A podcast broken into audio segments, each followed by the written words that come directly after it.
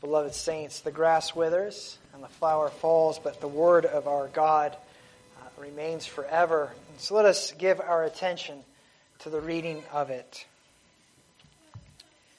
From that time, Jesus began to show his disciples that he must go to Jerusalem and suffer many things from the elders and chief priests and scribes and be killed, and on the third day be raised.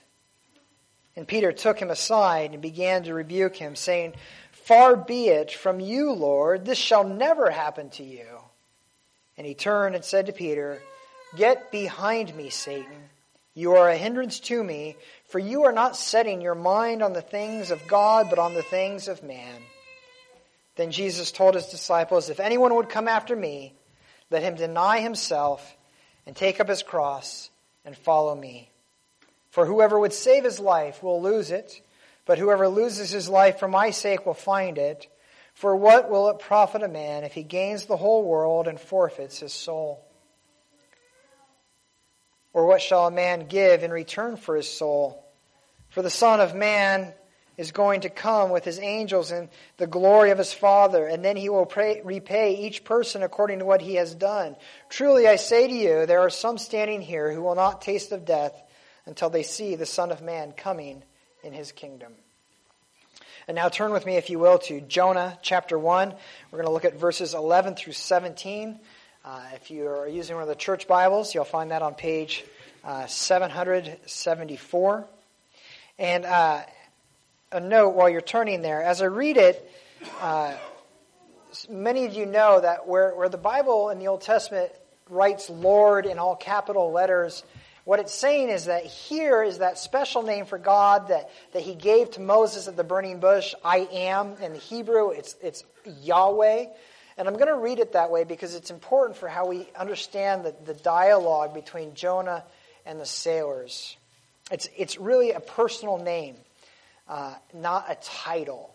And that's important to understand. So, Jonah chapter 1, verses 11 through 17. Again, this is our God's word.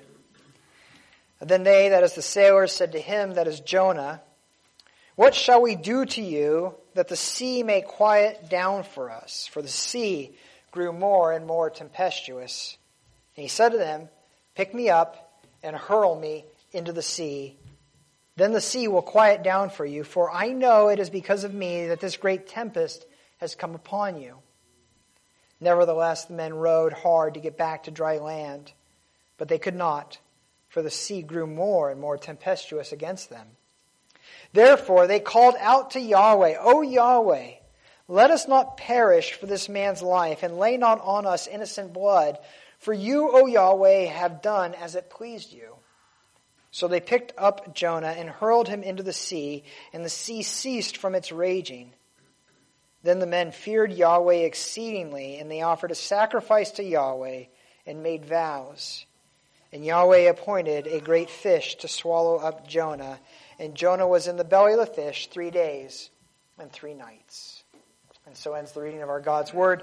Uh, let us ask His blessing on our time in it this morning. Our great God of truth, we confess that we are prone to believe lies and not the truth, that we are easily swayed and led astray. The simple reality is, is that we give ear to voices that we ought not and we believe things that are simply not true. And worse still, we often believe things that you have clearly denied. We believe that you are limited by our strength, that you are constrained by our sin, and that our wickedness is greater than your mercy. And so, as we look at your word, as we open it up, root out all lies, destroy all impostors of truth, and renew our minds in the knowledge of your word. We ask this all in the name of the God who is the way, the truth, and the life. Amen. You may be seated.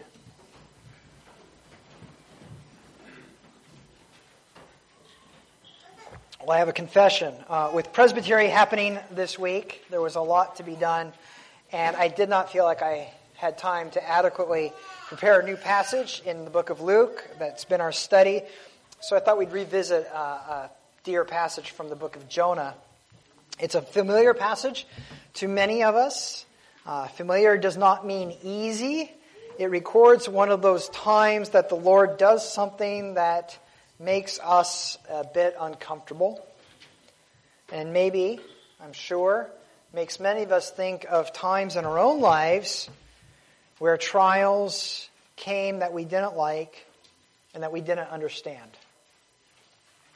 That might be a car accident or an illness. Could be the loss of a loved one. On our good days, we know that God is free, free to do and may very well do what he wishes and have his reasons. And yet, if we had our druthers, if we had our way, we would admit that we would prefer a life without pain and without hardship. Who wouldn't, right? It's no secret. We all know it. We all admit it. But let's be honest. There are things, many things in the Bible that make us uncomfortable. Uh, I'll be honest. I'll start. I can't tell you how many times I have read the account of the crucifixion. And every time I read it, there is something in me that wants Jesus to call down the angels and stop it and deliver him from his imprisonment. If I'm honest, I, I don't want him to be like a silent lamb before his shearers. I want him to start taking names and take care of things. There are times I want to tell God that He's doing it wrong. That He should not stand by while His Son is being murdered. No matter how long I've been a Christian, no matter how well I know the story, there is something that does not sit right with me about the story of the cross. Perhaps I'm alone, but I kind of doubt it because I think that impulse is common. We want to believe there's another way. We want to believe that we can have salvation, that we can have redemption without the cross, without sacrifice, that there, that there is another way, that there, there must be another way. Now, I don't think that these two issues are unrelated. I, our discomfort with the crucifixion of Jesus and our discomfort with suffering in our own lives, I think, stem from the same impulse, the same source. We are averse to pain and suffering in general.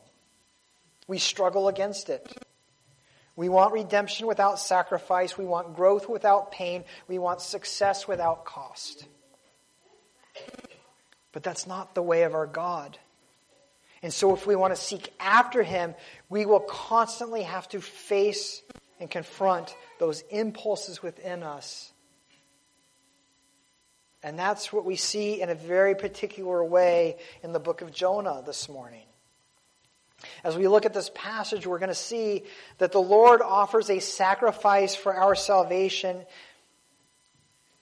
and we are transformed into those who ourselves offer sacrifice back to Him in worship and in our lives.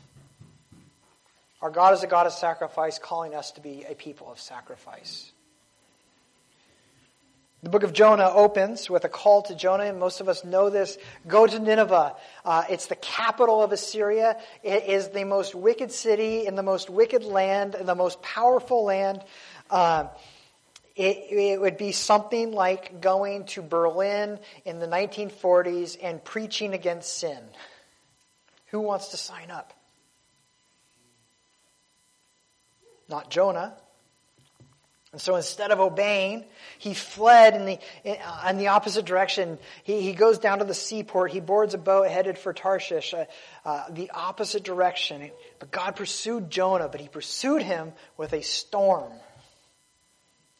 and the seas raged. And the boat was about to fall apart. And finally, they cast lots to find out whose fault it was. And, and the lot falls to Jonah. And by the end of verse 10, they knew that it was because of Jonah and that he was running from his God, this God named Yahweh, Jonah tells them. the God of heaven who created the earth and the seas and all that is in them. They knew all this, but what they didn't know was what to do. They don't know this God. They don't know his ways. They don't know what he requires. And that's where our passage picks up as the sailors, uh, the question on their lips is, What shall we do to you that the sea may quiet down for us?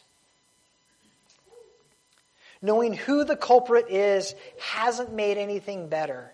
The seas are growing worse and worse, and now is the time to act. What shall they do?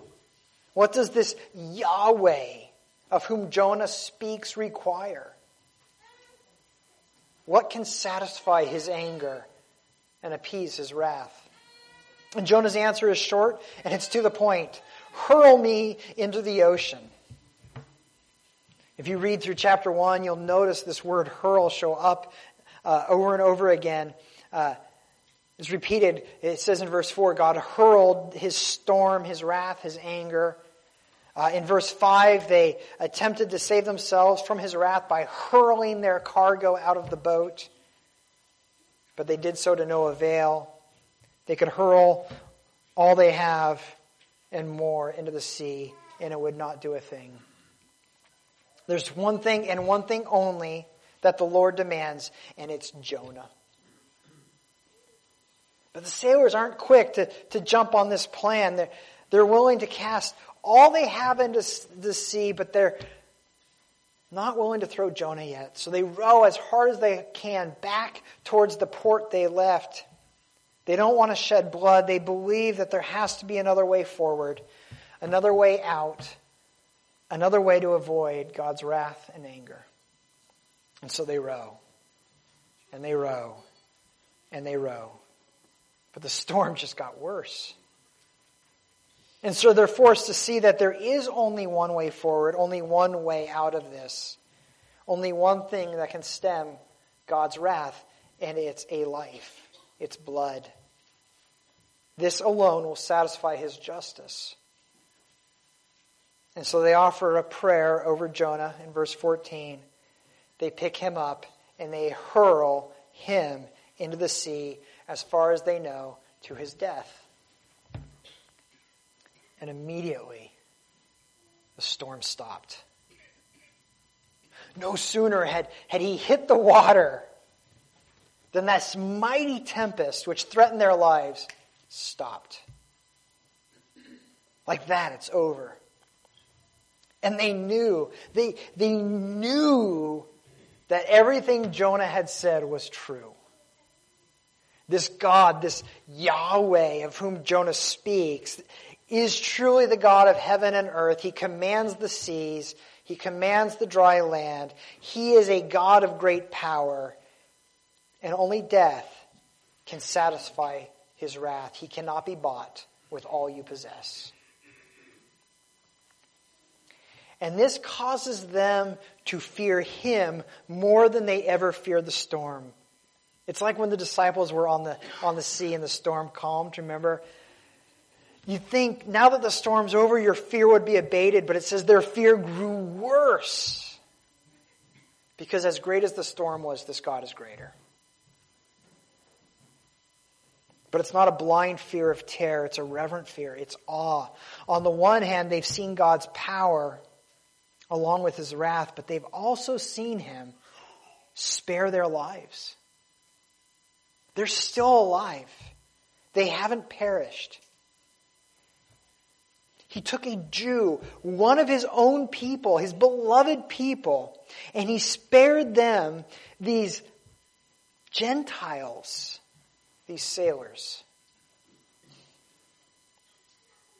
Yes, he is a God not to be trifled with. He is, yes, holy and powerful and just. Yes, he can't be bought, but he's merciful and he's gracious and he shows compassion to those who don't deserve it. He accepts the sacrifice of one in order to spare the many. And so their fear isn't one that leads them away, but leads them into his arms. They respond with a sacrifice and with vows. They worship this God of whom they have only heard just moments before by name. And they bow in humble praise of the God of Jonah.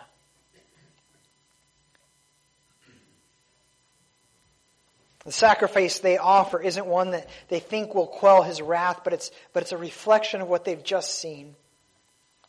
The sacrifice of Jonah, which has been accepted in their place. They know that this God is one who will accept a sacrifice of blood in order to save them. And so their worship reflects what they know of him, of who he is. They make vows. They offer a sacrifice, and this is, this is no passing homage. They, they are committed to this God for life. These Gentile sailors are now followers of Yahweh, the God of Israel. And then to punctuate this section with death, we're told that God appointed a great fish to swallow Jonah. Jonah doesn't find a stray board and hold on. He doesn't tread water and, and learn his lesson. Death swallows him up. And he continues the descent lower and lower into the sea as, as this amazing picture of death swallowing him up. And yet hope is held out because the reader hears, not to despair, we're told that he was in the great fish for three days and three nights. And, and we end this section with this, this reason for hope that, that we might see Jonah again on the third day. We're given this hope that, that death will not triumph, but it's itself, the death itself, like Jonah, will be swallowed up. And we'll see him again. And in many ways, this, this passage seems straightforward. At least it seems familiar. Most of us have, have heard this story from our earliest days. And, and, and that can be wonderful and it can be a problem because we can keep the familiar safely distant. Oh, yeah, yeah, I know what happens. He comes at, you know. We can look at Jonah and, and his obstinance and we can, we can wonder, why didn't he just do what the Lord commanded? Or we can look at the salvation of the sailors and rejoice and say, see, something good came out of this. Or we can fill our time with those wonderful trivial questions. What kind of fish was it? How did Jonah survive in there? And what did he smell like when he came out? Or we can just comfort ourselves with knowing what lies ahead. Oh, it's okay, don't worry. He comes out. He goes to Nineveh. Let's move on but it was recorded for us, for you and for me. And, and, and we're meant to slow down and, and think about it and meditate upon it and, and let it speak into our lives. And when we do,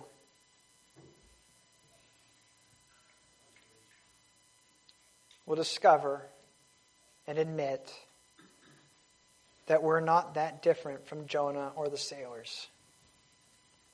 If we're honest, we are often uncomfortable with God's ways, His plans, His sovereignty. On our good days, we love it, we appreciate it, we take comfort in it. God just spared me from the most horrific car accident. He's so powerful, He's sovereign, praise God. We know that if He wasn't in control, that we would truly be lost. We want a God who is greater than the circumstances that surround us. But when he makes decisions that we don't quite agree with, we struggle. Whether that's the hurling of a storm upon sailors in verse 4, or the confession of the sailors in verse 14 that God has done as he pleased when everything around them is devastation and destruction and peril. Or if it's the appointment of a great fish to come and swallow Jonah in verse 17, we sometimes think, couldn't God have done something different? Couldn't he have waited until that last moment when the sailors were ready to throw Jonah in and said, Stop, I see that you're willing, like he did with Abraham with that knife poised above his son Isaac? Or better, couldn't he have just changed Jonah's heart and made him obey the original call and saved everyone from all this toil and struggle and pain? Couldn't he have saved the sailors from, through some other means? We certainly would have. There are times when we're just not comfortable with God's sovereignty and the way He does things. But this book won't allow us to avoid it. The, the language of God appointing things just keeps showing up. And what He appoints isn't always pleasant. He appoints things in our lives that we don't like, and He doesn't ask for our permission.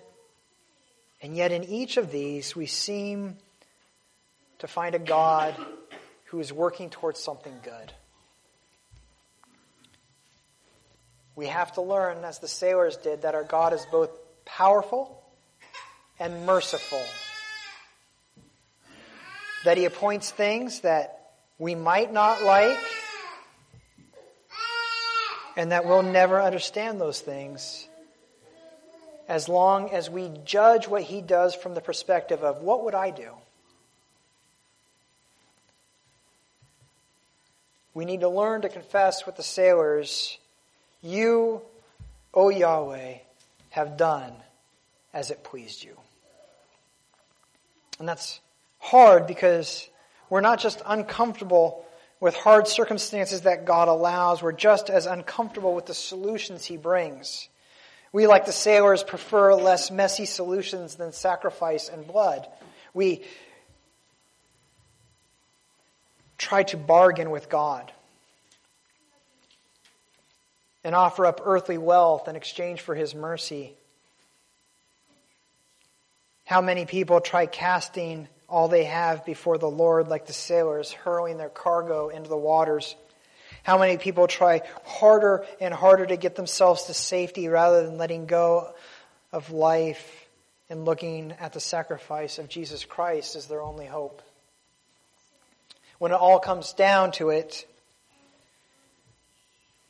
when we look at the pain and the misery around us, when we look at the havoc our sin has not only brought upon our own lives, but upon the world as a whole, there's really only one solution. The Word of God comes to us as it did the sailors, and it tells us that our only hope of survival is the death of another. God's own prophet, his messenger of peace, his beloved Son, must be offered up in our place. For only death, only blood can satisfy his wrath. There is no other way. We're a lot more like these sailors than we want to admit. Before we come to Jesus, we, we row and we row and we row against the storm, and we think that if, if only I try hard enough, I can make it. And if not, we try bargaining with God, thinking that we have something to offer Him, something He needs, something He wants. Even after we come to Jesus, let's be honest, we return to our sin. And how many times do we combine these two things and think that we can earn God's forgiveness with a promise to do better, a promise to give something up? How often are we unwilling to come again and again and again and confess? that our only hope today is, as it has always been, the blood of Jesus Christ. There's something about us that wants to find another way because the Lord's way is just too messy, too bloody, and too humbling. Because when we confess that the blood of Jesus is our only hope, we are faced with, with the requirement, we are forced to admit that we really do have nothing forced to admit that mercy is really our only hope, forced to admit that death is the only way forward. But the Lord, the Lord knows we're uncomfortable with this. In fact, in Matthew 16, he mentions Jonah. And right after he does, he warns his disciples against what he calls the leaven of the Pharisees. In other words, don't let the way the Pharisees think and believe infect you because they want power. They want victory, they want deliverance, and they don't want a cross.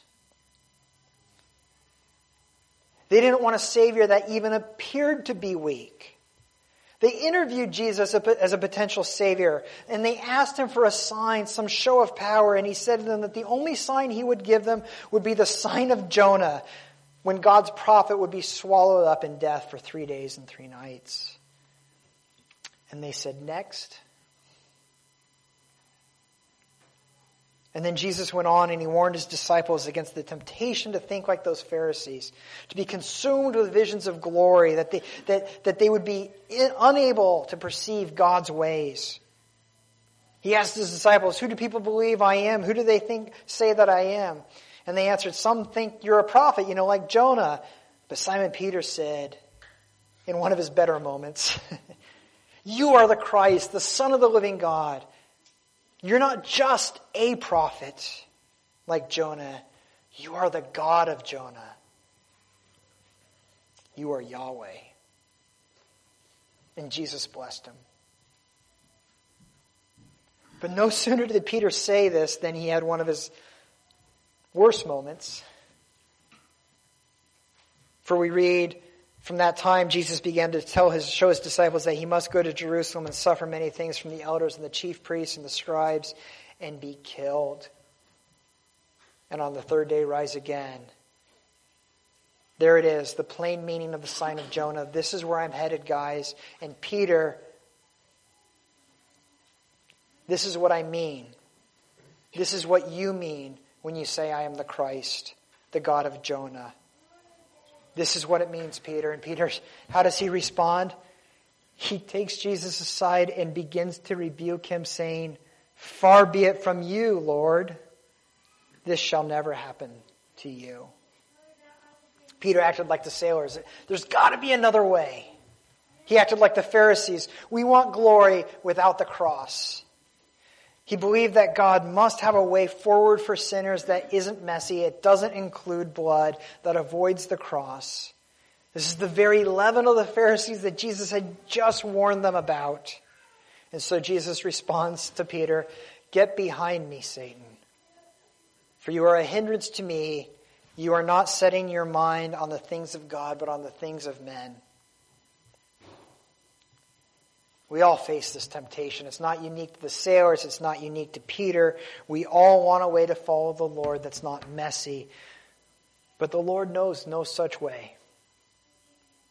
There was no way to redeem us without death, without the shedding of blood. That's God's way of redemption. And it's God's way of transformation.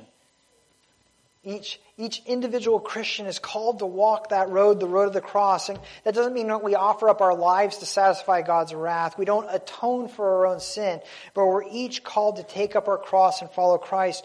We are, as Paul called us, living sacrifices.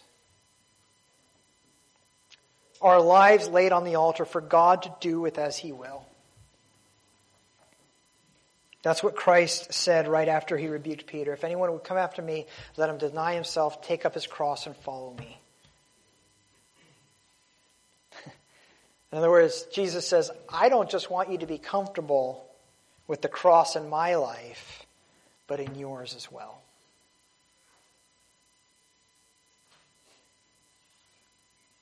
The Christian life is messy. It's the way of the cross.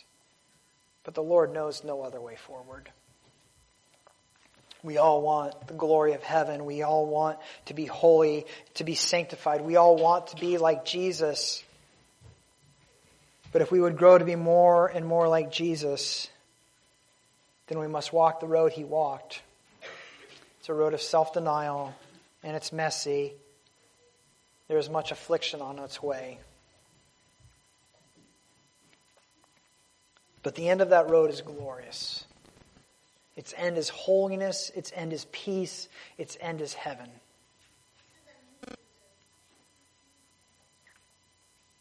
Your life, beloved, is patterned after the cross of your Lord Jesus Christ. It's a life of sacrifice. You are to offer up your lives as living and holy sacrifices acceptable to God. Each day is a day of learning to be content with His ways, knowing that they are not your ways. Each day is learning to die to self that you might live to God. Each day is a step toward learning that God's way forward is through affliction because that's how he achieves his glorious end. This is what it means to belong to Christ.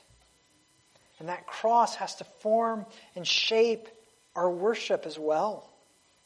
It's easy to want worship that's always positive, peppy, and upbeat. It's, we don't want worship that's, that's heavy and humbling and makes us, dare I say, think.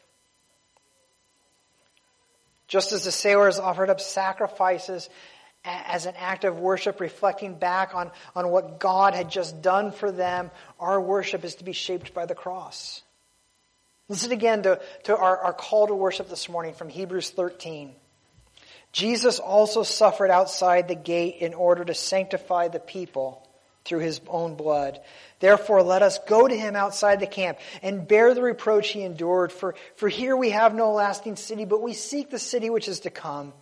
Through him, let us continually offer up a sacrifice of praise to God that is the fruit of our lips that acknowledge his name.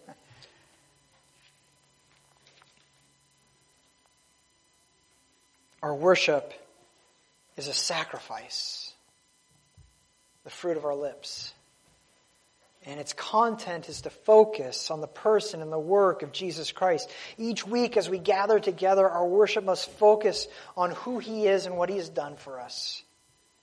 In order to be reminded that, that He is our only hope, that there's no salvation without Him. We sing back to God, praising Him for His provision. And we acknowledge that we are now called to take up our cross. All of this comes into unique and sharp focus each week as, as we receive a visible reminder of our Lord's sacrifice. In the Lord's Supper, before us, we, we see a visible portrayal of the death of Christ on the cross. And in it, we are reminded there is no other way to salvation.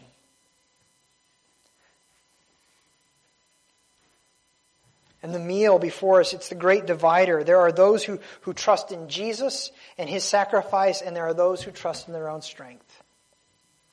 You're one or you are the other. This meal belongs only to those who have confessed their inability to save themselves and that they trust in Jesus Christ alone for their salvation. This meal is for those who have taken up their cross and are following after Jesus, submitting to the road that he sets before them. This meal is for those who acknowledge that this world is not their home, but they are seeking the home which is to come. And in coming to this meal, there's a great comfort.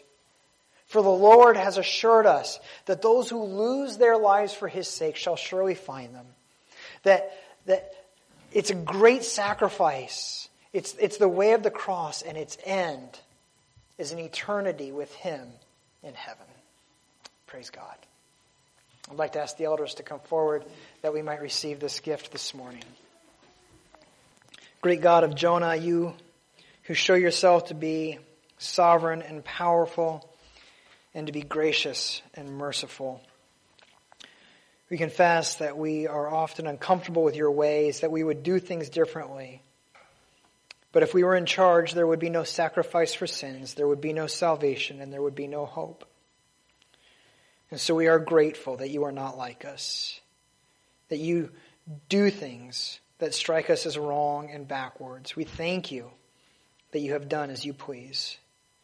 And we ask that you would grant us the grace to rejoice in this more and more, to teach us to take up our cross and to follow you. We ask all of this in the name of Him who did not spare Himself for our sakes, Jesus Christ, our sacrifice. Amen.